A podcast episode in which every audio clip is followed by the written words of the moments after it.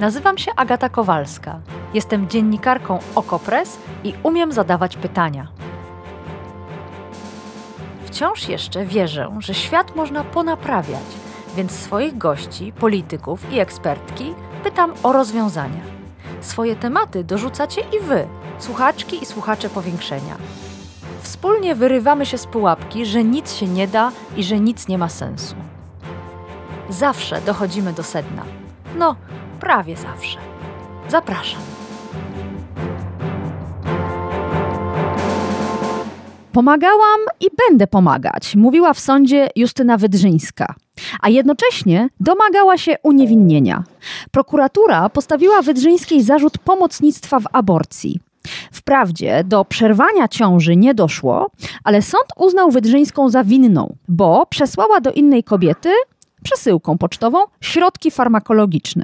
Wydrzyńska to działaczka aborcyjnego Dream Teamu, grupy kobiet, które pomagają w aborcjach. I chwalą się tym, wręcz reklamują. Od 2016 roku pomogły tysiącom kobiet przerwać ciążę w domu lub w klinice za granicą. A dzisiaj w powiększeniu spytamy skazaną, za co ją skazano i dlaczego akurat ją. Zapraszam. A naszym gościem jest pani Justyna Wydrzyńska, działaczka aborcyjnego Dream Teamu. Dzień dobry pani. Dzień dobry, witam bardzo serdecznie. Zawahałam się, kiedy przygotowywałam pani wizytówkę, bo właściwie jej dalsza część, pani biogram, można powiedzieć, w ogóle nie pasuje do aborcji. Matka, dula, czyli opiekunka kobiet w czasie porodu i w połogu, Aborcja i macierzyństwo, aborcja i wsparcie w porodzie. Według polskiej prawicy pani powinna wybrać albo jedno, albo drugie. No nie da się. Aborcja to jest doświadczenie nie tylko kobiet, których nie posiadają dzieci, wręcz odwrotnie. Aborcja jest doświadczeniem osób, które te dzieci już mają i to jest przeważająca część jednak osób, które się do nas zgłaszają te osoby wiedzą, czym jest macierzyństwo i w sytuacji, kiedy no, stają e, z informacją o kolejnej ciąży, podejmują tę decyzję, czy tę ciążę kontynuować, czy przerwać. I to jest ta większość, więc tego się nie da rozdzielić. czy matka, czy, czy osoba, która jest aborcjonistką, czy, czy mająca, osobą mającą doświadczenie aborcji. To się łączy, tego się po prostu, to jest nieoderwalne od siebie to przyjrzymy się jeszcze przez chwilę słowom, a zaraz będziemy rozmawiać o przestępstwach i wyrokach. Nie tylko słowom, również przyjrzymy się teraz modzie. Bo nie wiem, czy pani zauważyła, że odkąd powstała wasza inicjatywa, aborcyjny Dream Team, to my, media, przestaliśmy używać pojęcia podziemie aborcyjne. A to było takie chwytliwe hasło, ziejące odpowiednią grozą. Ale wy z waszą akcją pomocową w ogóle nie chowacie się pod ziemią. Wręcz przeciwnie, tak jak mówiłam. Bez przerwy o was głośno, widać was, wasze twarze, koszulki, na okładce wysokich obcasów, słynne hasło aborcja jest ok. Chwilę potem instrukcja aborcji farmakologicznej domowej wygłoszona z sejmowej mównicy, a teraz jeszcze pani w tym różowym garniturze w sądzie, a na wyroku w brokatowej marynarce. Trudno was zignorować, na pewno trudno zapędzić was do podziemia i zastanawiam się, czy ten proces, który wytoczono pani, to nie była kara za bezczelność, a nie za aborcję. To był wyrok za wiele rzeczy, ale e, tak, jeżeli wrócimy do słowa podziemie, to jest coś, czego my e, od samego początku nie chcemy używać. Aborcja farmakologiczna dzieje się w domach, a, a nie w podziemiu. To jest coś, e, co jest bezpieczne, możliwe do samodzielnego wykonania rekomendowane przez Światową Organizację Zdrowia i absolutnie my odmawiamy nazywania tego podziemiem i nie chcemy, żeby używana była w tym kontekście to słowo. E, co do e, kolorów, no zawsze ubierałyśmy się i siebie i aborcję w róż i brokat, dlatego że to jest doświadczenie, które dla wielu z nas jest uwalniające i pokazuje, że, e, że to nie jest trudne i wyłącznie trudne doświadczenie. Może być bardzo różne. Może być właśnie takie, po którym otwieramy szampana, jemy pizzę albo świętujemy przy sushi. Naprawdę te, te emocje, które są, są e, dla każdej z nas inne i nie możemy zamykać tego po prostu tylko i wyłącznie w jednej emocji. E, my, dla nas było to uwalniające, dla nas było to odmieniające życie i dlatego my chcemy, żeby ono było kolorowe żeby można było świętować. Stąd te róże, brokaty, cekiny, e, uśmiechy. chcemy pokazywać i normalizować to doświadczenie, bo ono po prostu jest naturalne dla naszych ciał. No to y, powiedziała Pani, że ten proces, ten wyrok był za wiele rzeczy. Chciałabym dzisiaj w rozmowie się temu przyjrzeć i dobrze zrozumieć, za co Panią y, ukarano, czy próbuje się ukarać. Ale zacznijmy od najprostszej sprawy, czyli od przepisu, który w Polsce mówi, że kto udziela kobiecie ciężarnej pomocy w przerwaniu ciąży, podlega karze. I to właściwie się, można powiedzieć, wydarzyło. Sąd uznał panią winną pomocnictwa w aborcji, ale uzasadnienie wyroku utajnił, więc my, media, opinia publiczna, społeczeństwo, wciąż nie do końca rozumiemy, za co właściwie panią skazano. Czy sąd odniósł się jakoś do tego, y, dlaczego wysłanie tabletek jest pomocą? Dlaczego ta czynność akurat została uznana za pomoc, skoro z tego co rozumiem, do samej aborcji nie doszło? Mnie uznano winną pomocy w aborcji i my od samego początku mówimy, że to prawo, według którego mnie osądzono, artykuł 152 punkt 2, jest po prostu źle napisanym prawem. I to prawo powinno być absolutnie zmienione. My się z tym prawem nie zgadzamy. Pomoc drugiemu człowiekowi nigdy nie powinna być karalna, nigdy nie powinna być nazywana przestępstwem. Dlatego ja od samego początku powtarzam, że e, tak, wysłałam tabletki drugiej osobie, które miałam na swój własny użytek i, i nie stanowi to dla mnie ja nie czuję winy z tego powodu, dlatego że pomaganie nie może być oceniane e, w kategoriach e, winny bądź niewinny, i nazywane przestępstwem, to jest coś, co po prostu każdy z nas robi. I wtedy, kiedy zgłasza się do, do nas, nie wiem, siostra, koleżanka bardzo bliska, nie zastanawiamy się nad tym, czy, czy jest to czyn karalny, czy nie. Po prostu to robimy i robimy to dlatego, że kochamy te osoby, albo po prostu są dla nas na tyle bliskie, że, że robimy to nie zważając na to ryzyko prawne, które jest obecnie i nie powinno być żadnego ryzyka prawnego z tym związanego. Po prostu pomoc jest pomocą, zwłaszcza, że kiedy ktoś nas prosi e, o to, żeby go wesprzeć e, w tej sytuacji. Ale tu jest właśnie y, ten ciekawy moment. Jestem ciekawa, jak sąd wyznaczył granice e, w swoim rozumowaniu, dlatego że dosyć głośny był proces pewnej kobiety, której córka nieletnia zaszła w niechcianą ciążę i chciała ją przerwać. Matka swojej córce pomogła. Pomogła w ten sposób, że umówiła ją na zabieg, zapłaciła za ten zabieg i zawiozła swoje dziecko do lekarza. Sąd uniewinnił tę kobietę, uznając, że te wszystkie trzy czynności, które ja wymieniłam, są czynnościami technicznymi, ale nie, nie zawierają się w koncepcji pomocy. Natomiast pani czynność, pani czyn, wysłanie tabletek, włożenie ich do koperty, wysłanie paczkomatem, już za pomocnictwo uznano. Jak pani to rozumie? Dlaczego umówienie i opłacenie wizyty pomocnictwem nie jest, a wysłanie tabletek już jest? Bo pytam o to, bo chciałabym wiedzieć, co państwo polskie ściga, a czego nie. Mhm.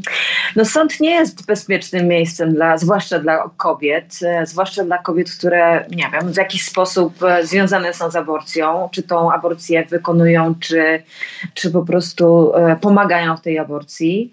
Ja za dużo nie mogę powiedzieć odnośnie uzasadnienia, natomiast w mojej opinii to, co się wydarzyło podczas uzasadnienia, pokazuje, że sędzia kompletnie nie rozumie, na czym polega aborcja, po pierwsze. Nie rozumie, na czym polega stygmatyzacja aborcji. Kompletnie nie rozumie, na czym polega bycie w cyklu przemocy i bycie osobą, która doświadcza przemocy. Poza tym, w mojej opinii, sędzia absolutnie nieobiektywnie oceniła i mnie, i osobę, którą, której wysłałam tabletki. Oceniła nas po tym, jak wyglądamy, po tym, jak się zachowujemy w sądzie.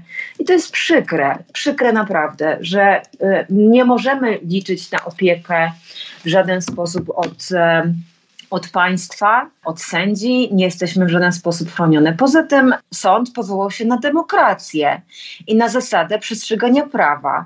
I do tego jeszcze podtrzymał argumentację prokuratury o tym, że prawo aborcyjne zostało uchwalone po pierwszych wolnych wyborach. Tylko co to za demokracja, jeśli ja albo my nie możemy się czuć w tej demokracji bezpiecznie i nie możemy o sobie decydować. No to w ogóle nie powinno mieć miejsca. A to jest ciekawe, co pani mówi. E, czyli jednak miałam rację, mówiąc, że to był wyrok za bezczelność.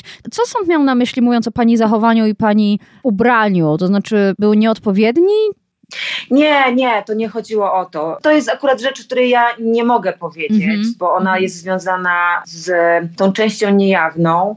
E, Ale w mojej opinii absolutnie odnosił się do, do tego, w jaki sposób zachowujemy się w sądzie, w jaki sposób składamy zeznania, e, jak wyglądamy, jaka jest nasza sytuacja rodzinna, czy możemy sobie pozwolić na pewne rzeczy, bądź nie pozwolić, jakie mamy wykształcenie. Nie, to było absolutnie coś, z czym ja się nie mogę zgodzić i nie jestem w stanie zaakceptować. Panią skazano na ograniczenie wolności, nie na więzienie. Prace społeczne 30 godzin w miesiącu przez 8 miesięcy. Jak pani traktuje tę karę? No, od 16 lat wspieram w aborcjach i jak nazwał to prokurator, są to prace społeczne, e, jest to działalność społeczna, więc samo przez się się rozumie, że od 16 lat no, wyrobiłam już te 240 godzin.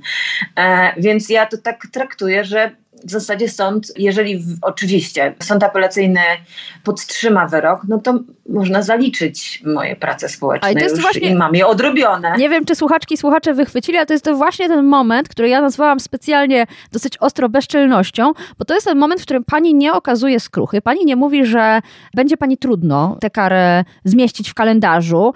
Skąd ta postawa? Jak to rozumieć? Dlaczego pani nie pochyla głowy? Od 16 lat, kiedy wspieram w aborcjach, ja widzę i też po swoim własnym doświadczeniu, dlaczego moja praca jest bardzo ważna i dlaczego musi być wykonywana w sytuacji, kiedy lekarze odmawiają jej wykonywania, odmawiają wspierania osób w aborcjach, odmawiają udzielania informacji.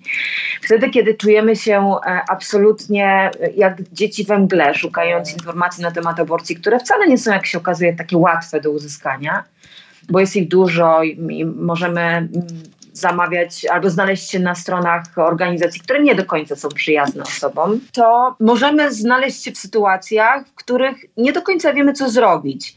Stosować metody, które nie są dla nas bezpieczne. Możemy, nie wiem, ulec lekarzowi zgodzić się na zabieg w jego prywatnym gabinecie, który stanowi dla nas trochę ryzyko zdrowotne. Możemy podejmować naprawdę kroki, które nie do końca są dla nas bezpieczne. I dla mnie zawsze było najważniejsze, żeby osoba, która przerywa ciążę, była bezpieczna w tej sytuacji i ten komfort mm, przerywania ciąży miała, żeby miała odpowiednie wsparcie, żeby, żeby mogła tą ciążę przerwać, czując, że jest ktoś obok niej, kto, kto wyciąga do niej rękę, mówi: Wszystko jest okej, nie bój się.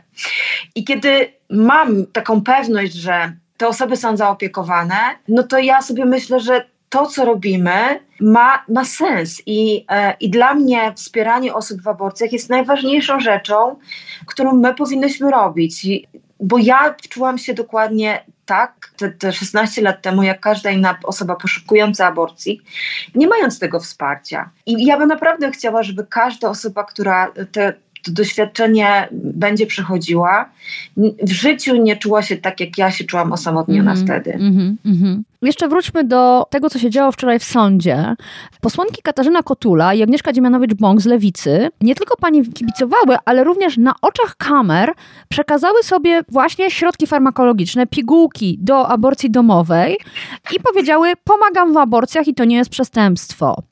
Czy to była prowokacja, czy to był jakiś sygnał dla Polek? Koleżanki posłanki i moje koleżanki e, Natalia i Kinga z aborcyjnego Dream Teamu zrobiły dokładnie to samo, co zrobiłam ja i za co zostałam Tak, skazana. Tak. Czyli po prostu przekazały, przekazały tabletki. A my wiemy przez, przez informacje, którymi dzielą się z nami osoby kontaktujące się z, aborcją, z infolinią aborcji bez granic, że to się dzieje na co dzień. To nie jest jakaś nie, odosobniona sytuacja, że ja jedna, jedyna w tym kraju to zrobiłam. Nie, to po prostu dzieje się codziennie. I chcemy dać przekaz tym osobom, że, że to jest okej, że my powinnyśmy to robić. E, I nikt nie powinien e, czuć skruchy z tego powodu, e, nie powinien się bać, bo takich jak, jak nas jest po prostu całe mnóstwo. E, takich jak ja i takich jak Justyna jest codziennie bardzo dużo. E, I jeżeli będziemy mówić o tym odważnie, to być może któryś e, z polityków zacznie naprawdę słuchać tego, co mówimy, zacznie patrzeć na sondaże, które mówią wyraźnie, 70% osób chce dostępu do aborcji w Polsce i po prostu zaczną głosować trochę inaczej. Mm. Pani dużo mówi o odwadze, o takiej konsekwentnej postawie wsparcia i pomocy w aborcjach, niezależnie od tego procesu, niezależnie od tego wyroku, niezależnie od tej kary, ale ja trochę nie wierzę w to, że w tym procesie nie było momentów trudnych. Co dla Pani było naj, największym wyzwaniem? Co było takim momentem, który pamięta Pani jako trudny, który może przeszła, może wciąż się z nim boryka? No, sąd nie jest miejscem, ten, ten obecny sąd nie jest miejscem, gdzie, e, gdzie ktokolwiek może czuć się bezpiecznie i, czy, gdzie ko, i ten, to miejsce, gdzie można szukać sprawiedliwości w ocenie swoich czynów.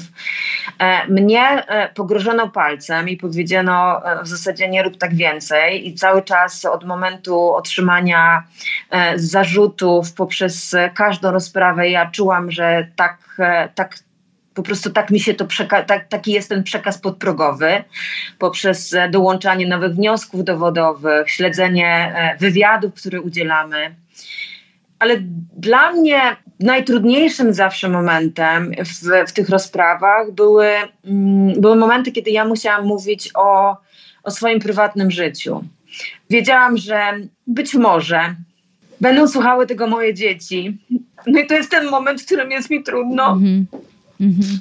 A dlaczego sąd pytał Panią o prywatne życie? Jakie to ma znaczenie dla tej sprawy? Ponieważ moja decyzja wysłania tabletek była związana z e, przemocowością relacji Ani ze swoim partnerem. I na tej podstawie ja podjęłam decyzję o e, jej tabletek. Stąd, żeby w jakiś sposób uargumentować to i udowodnić, że tym się kierowałam, no musiałam opowiedzieć o, o swoim Mhm. życiu prywatnym, wręcz udowadniać to poprzez e, dołączanie e, aktów sprawy rozwodowej, dołączanie pozwu rozwodowego, no wszystkiego, które, co, co było związane z, tą, e, z moją rozprawą rozwodową i z jakiego powodu się rozwiodłam. I opowiadanie o tym w sądzie. No, to, są, to były sytuacje, które dla mnie były najtrudniejsze i za każdym razem wywoływały u mnie, że tak powiem, morze łez. Mhm. A czy Pani myślenie o aborcyjnym Dream Teamie, o pomaganiu, jakoś się zmieniło pod wpływem e, tego procesu, pod wpływem mm, działań prokuratury, ostatecznie pod wpływem e, wyroku? Czy mogłybyście robić coś inaczej, lepiej, bardziej dyskretnie? Jak Pani myśli? Myślę, że ten rok bycia w procesie o wiele bardziej nas zbliżył do siebie. Mówię tutaj e, aborcyjny Dream Team i wszystkie aktywistki, które są e, razem z nami. My wiemy, że absolutnie możemy liczyć na, na, na siebie nawzajem, na nasze wszystkie koleżanki i osoby e, działające w aktywizmie aborcyjnym. Nie tylko w Polsce, ale też za granicą. Naprawdę te relacje były zawsze bliskie, ale tym razem to, to spowodowało, że one są jeszcze, jeszcze mocniejsze, silniejsze. Ale to co, to, co jest takie bardzo ważne, to to, że idziemy na przykład, wychodzimy z sądu, a do nas podchodzą osoby, które mówią: Dziękuję Wam. Dziękuję Wam za to, że, że pomogłyście nam w aborcjach. Dziękuję za to, że ileś lat temu dostałam od Woman Help Woman tabletki i byłyście ze mną w kontakcie. To jest coś, co pokazuje, że naprawdę warto jest to robić. Bo nieważne kiedy, my tego sobie nie uświadamiamy, to może być po prostu, nie wiem, powiedzenie jednego jakiegoś zdania, które dla nas jest e, nic nie znaczącym zdaniem, a innej osobie po prostu przewróci świat do góry nogami. Na przykład, e, rozumiem, co przeżywasz? Takie zdanie? Dokładnie, dokładnie tak. Rozumiem, co przeżywasz. Mhm. Byłam w tej samej sytuacji, co ty. Dokładnie wiem, co się dzieje z twoim ciałem. I naprawdę, albo miałam tak samo. Mhm. To miałam tak samo, po prostu w ogóle zmienia, zmienia wszystko. No i też pokazuje, że takich jak ty jest, nie jesteś jedna. To nie jest sytuacja, która dotyka tylko i wyłącznie ciebie. Nas jest naprawdę tysiące. Ja się czasami śmieję, jak, jak ktoś z kimś rozmawia i mówi, bo moja sytuacja jest taka wyjątkowa, a odpowiadam, no przykro mi, no nie jesteś wyjątkowa. Takich jak ty dzisiaj miałam 10. E, I nie jesteś w tym sama i nie musisz się czuć po prostu osamotniona, bo, bo masz koleżanki, o których nawet nie wiesz, że istnieją. Mm. aborcyjny Dream Team działa dalej. Czy coś zostanie zmienione w waszych procedurach? Czy kobiety, które korzystają z waszej pomocy, powinny się na coś przygotować? Czy przestaniecie używać któregoś z kanałów? Nie, nic takiego nie będzie, wręcz odwrotnie. My, no, przez to, że ten, e, ten rok i pandemia trochę nas zamknął w domach i spowodował, że nasze tak właściwa aktywność, czyli e, jeżdżenie po kraju i spotykanie się na takich spotkaniach e, face to face e, no, nie mogło być możliwe. Naszym planem jest powrót do tego. Zamierzamy kupić różowego busa, który będzie obrędowany po prostu numerem aborcji bez granic i i naprawdę wyruszyć w, w, po prostu do małych miejscowości, żeby, żeby tą informację o tym, że każda z nas może przerwać swoją własną ciążę i to jest dla niej legalne i bezpieczne, przekazywać. Chcemy to zrobić, to naprawdę chcemy to zrobić e, i nie przestajemy funkcjonować. Nasze koleżanki, które nas wspierają, i pomagają nam w obsłudze social mediów e, cały czas są, żeby każda osoba, która się zgłosi, mogła uzyskać pomoc e, w aborcji. 22 29 22 597 to jest numer aborcyjnego Dream Teamu. A w jaki inny sposób można się z Wami skontaktować? Tak, ten numer to jest numer infolinia aborcji bez granic. Zawsze każda osoba może zadzwonić pod ten numer, może pisać pod wszystkie social media organizacji feministycznych. Dziś każda organizacja feministyczna jest w stanie udzielić informacji na temat aborcji farmakologicznej. Można kontaktować się z nami. Wspieramy każdą osobę, która się do nas zgłosi i e, nie zostawimy nikogo bez pomocy. Justyna Wydrzyńska, działaczka aborcyjnego Dream Teamu, matka, dula. Bardzo dziękuję Pani za to spotkanie. I Wam dziękuję za wysłuchanie tego odcinka i zapraszam na portal OkoPress. Tam możecie przeczytać m.in. mowę końcową Justyny Wydrzyńskiej, którą wygłosiła w sądzie. Możecie obejrzeć zdjęcia i filmy z tej rozprawy, a przede wszystkim prześledzić tak jak my to robiliśmy przez ten ostatni rok, losy tego procesu. Bo on oczywiście nie opowiada tylko o pani Justynie Wydrzyńskiej. Ten proces, ta sprawa to tylko pryzmat, przez który można obejrzeć historię upokarzania kobiet w Polsce, choćby poprzez drakońską, nielogiczną, bezwzględną ustawę antyaborcyjną. Przepis, z którego ścigano Justynę Wydrzyńską, nie został wprowadzony przez Prawo i Sprawiedliwość. Widnieje on w tym tak zwanym kompromisie od samego początku. I wszystkie ekipy rządzące są za niego odpowiedzialne. Dziękuję Wam raz jeszcze za słuchanie powiększenia, a jeśli tylko możecie, to przekażcie 1,5% swojego podatku na Okopres. KRS naszej fundacji znajdziecie oczywiście na naszych stronach. Jeszcze raz dziękuję i do usłyszenia. To było powiększenie, podcast Agaty Kowalskiej. Produkcja Bartosz Weber. Powiększenie znajdziesz na stronie Okopres i w Twojej ulubionej aplikacji do podcastów. Masz pomysł na temat albo komentarz? Napisz do mnie agata.kowalska małpaoko.press. Stałych darczyńców zapraszamy na grupę Okopres na Facebooku Twoja okolica. Tam też toczymy dyskusje o świecie i o podcaście. Dziękujemy za Wasze wsparcie.